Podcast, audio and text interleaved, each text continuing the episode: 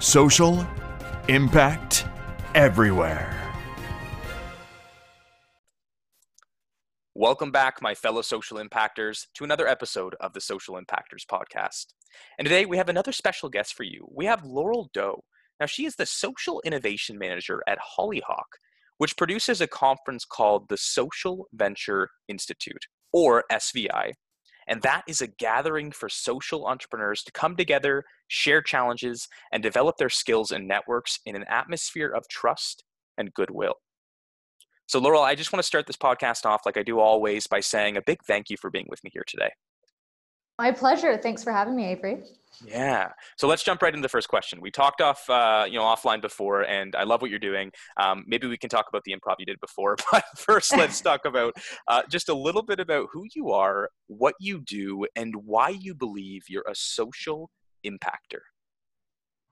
Sure. Um, well, who I am, gosh, I'm I've be, it's become more and more clear to me how much I'm a dot connector. Uh, I'm very fortunate in my work that I meet dozens of people a week uh, who are all doing work that I believe in. And I find myself spending a solid afternoon every week connecting people who I've met who I think can support one another. So that's a little bit about who I am. Uh, what I do, again, you introduced it so well. I produce a conference called Social Venture Institute. It's a conference that's actually been running for 25 years, if you can believe it.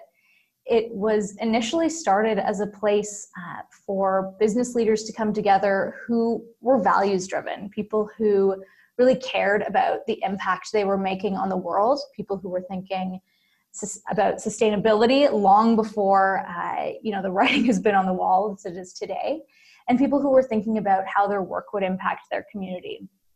You know entrepreneurship can be a really lonely space you're you're hustling you're working on your own all the time it's exhausting social entrepreneurship can be even more isolating because when you spend time with more traditional business leaders they don't always understand you. Um, and so, what I love about SVI is that it's a place for all these people who are working on the margins, being a little unusual, to come together and just be starting from the same page.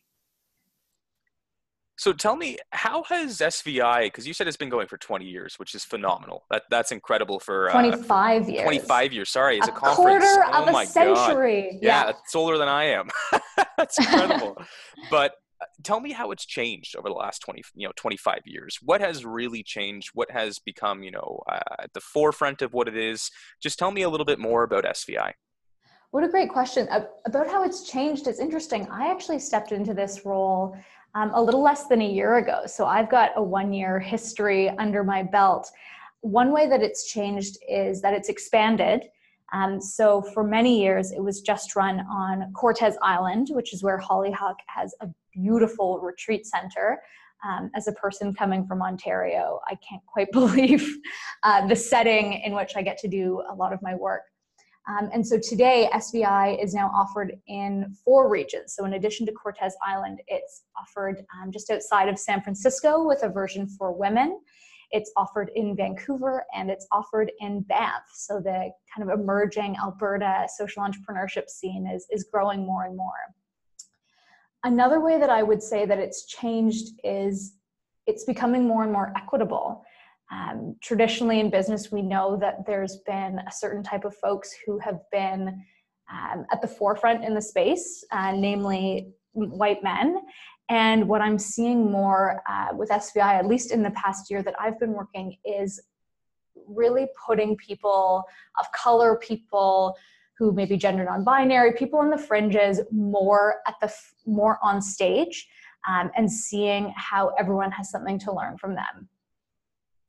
Mm, okay, no, that's that that's incredible, and the the equitable part is so important. And I, I there's been guests on the show before that have talked about this, but not only is that that thought process, but that action of making business more equitable, equitable uh, better for the world. It's actually better for business. it makes yes. more money. It's it brings more people to the table. You can qualify uh, you know clients better. You can be better for your clients. It's just better all around. And I think important to note, better for investors. Um, you know, in a my previous role, I was working at an organization called Female Funders, which trains women to be angel investors. Um, I'm not sure if you're aware, but in Canada, only 14% of angel investors uh, are women. These are the people who are investing in startup, like you know, early stage companies. That's such a small percentage of people who are investing who are women. It's crazy. And even um, at the venture capital stage, uh, I think it's 14 or 20% of venture partners are women. So, and, and the numbers are even lower for uh, people of color and women of color. So, when you think about who's on that investor side of the table, that really impacts who's receiving the funds. That said, when investors are diversifying their investments, they're seeing much higher returns. Yeah, and, and the unfortunate part is is I'm not surprised by that statistic, right? That's the really unfortunate part here is that uh, it should be a surprise to me, but it's not, right? And I do like to see that that's changing. I like to see that you know there is more representation at the table from all groups of uh, of uh, of people, but um, it's good to hear that things are changing, right? And every guest that I've had on has said in some way, shape, or form that it is. And one of the most interesting uh, uh, topics I heard was a gentleman who was at the UN. Uh, um, I don't remember. It was the, one of the largest UN conferences they have, and they were talking about business, right? And the secondary topic to, to just straight business, straight profit was how do we build social impact in the world? That was the second largest topic they talked about across the world with with people. Like that's incredible.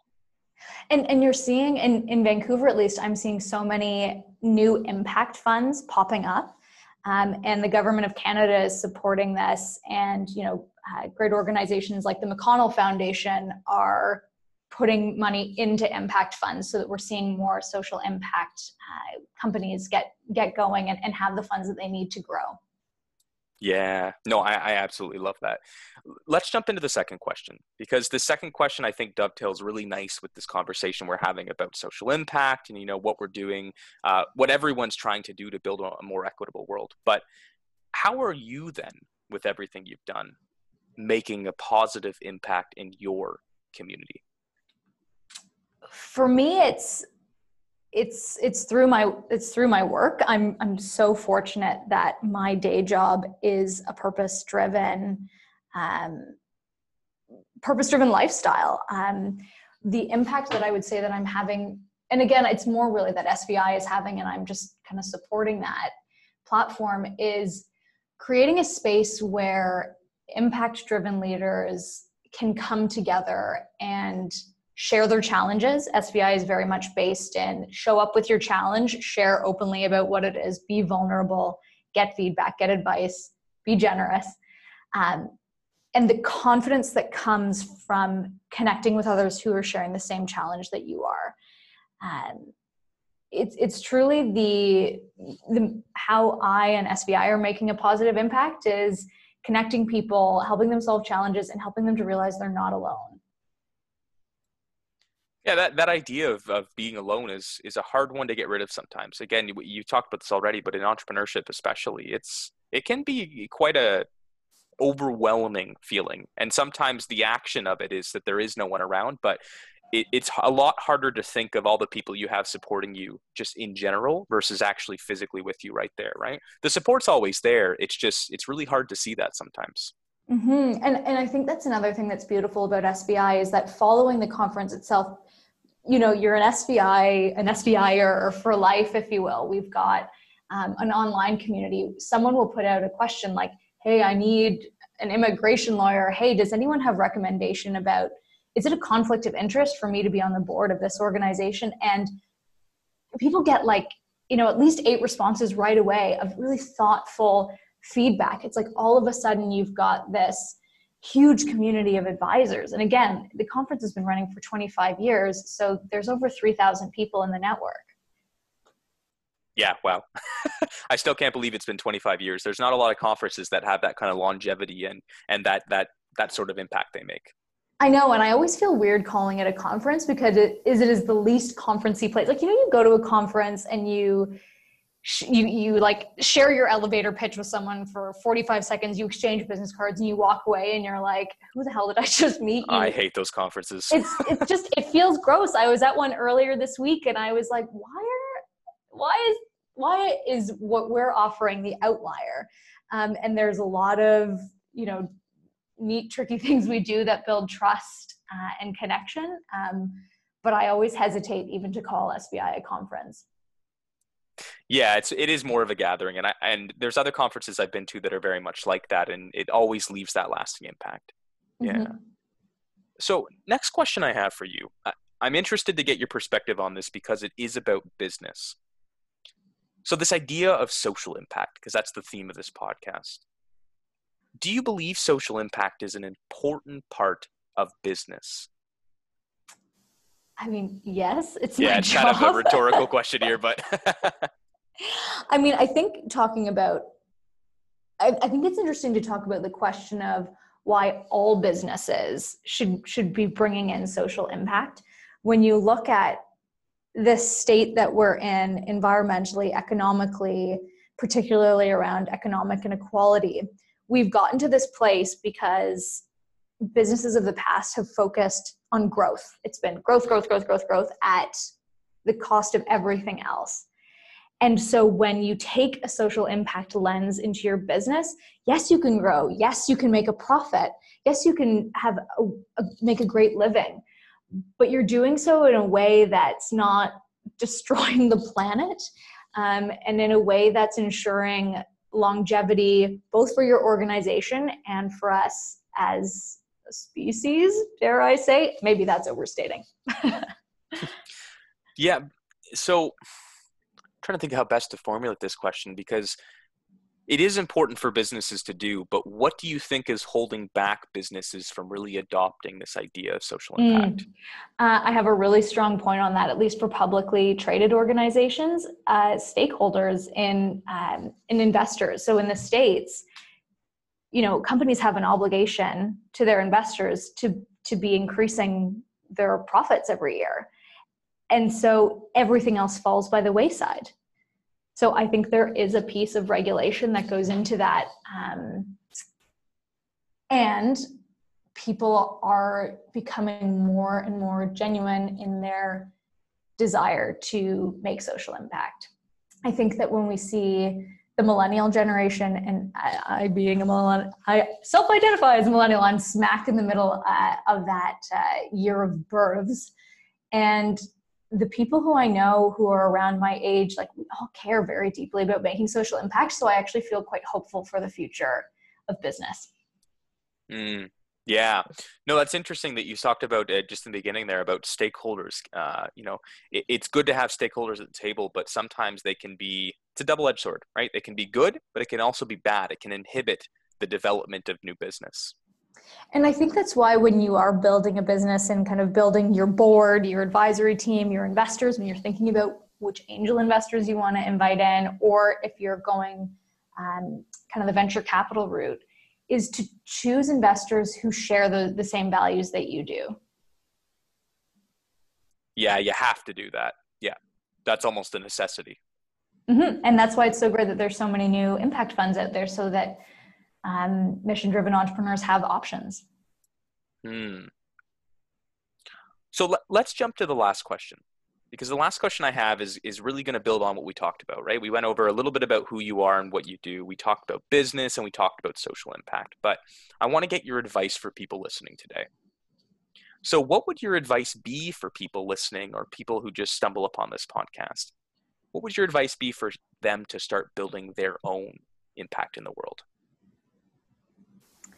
I think it begins with considering what you deeply care about making social impact is can be easier when we start with um, with one thing i think it's easy this day and age with how much information we have coming at us to be a little bit overwhelmed by like oh my goodness do i do i want to focus on um, the environment do i want to focus on economic inequality? Do i want to focus on reconciliation? There's there's so many challenges that it can feel overwhelming and so i would say it may be helpful to start and think of, and reflect.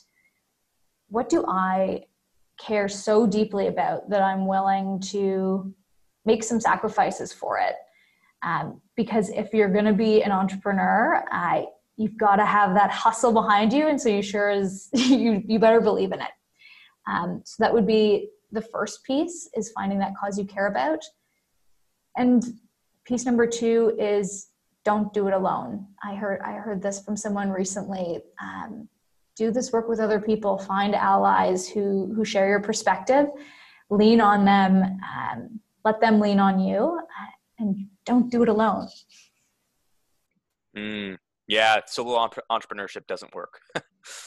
Not entrepreneurship doesn't work, but if you're an entrepreneur, you know, have a couple other entrepreneurs who you can connect with every month or so. Just like, you know, 20 minute call, be like, hey, what's going on? This is what I'm dealing with.